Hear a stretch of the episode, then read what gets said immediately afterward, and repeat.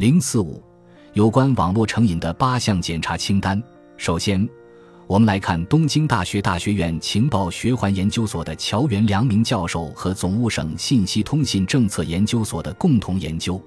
二零一五年有关信息通信媒体的使用时间与信息行动的调查报告显示，十多岁的人中有百分之十三点七，二十多岁的人中有百分之七点三，三十多岁的人中有百分之四点四，四十多岁的人中有百分之二点三，五十多岁的人中有百分之一点二，六十多岁的人中有百分之零点三存在成瘾倾向，其中十多岁的人的成瘾比例异常显著。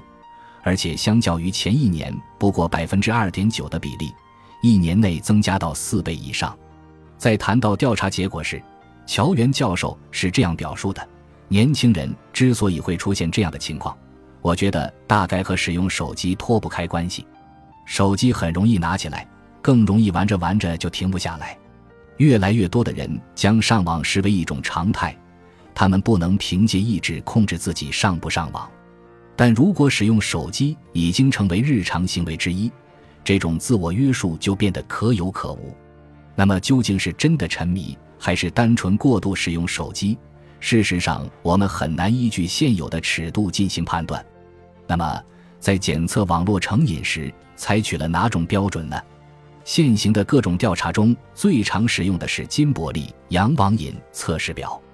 美国心理学家金伯利杨于一九九六年。一九九八年，分别发表了检测网瘾八项标准、二十项标准的问卷。在有关网络成瘾的调查中，他设置了下列八个问题：一、你经常想着上网吗？投入感；二、你觉得有必要增加上网时间来满足自己吗？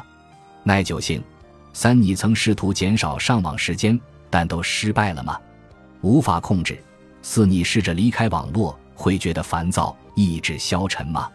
戒断症状，五你是否花在网上的时间比预期要长？时间六你是否因为网络而忽视了职场、学校里的重要人际关系，对现实生活造成的影响？七你是否对家人、心理医生隐瞒了上网行为？隐瞒。八你是否是为了逃避现实、舒缓负面情绪才上网的？逃避现实。金伯利、杨认为。如果上述八项中有五项满足，就属于网络成瘾。刚才提到的桥元良明教授和总务省的共同研究中有成瘾倾向，指的就是满足五项条件及以上的人。在网络成瘾中，最重要的是三无法控制、四戒断症状和六对现实生活造成的影响。这其中的任何一项都可能破坏现实生活，影响身心健康，导致比如失业、远离家庭。昼夜颠倒、睡眠障碍、暴力或者出言不逊、乱花钱，致使经济出现问题等。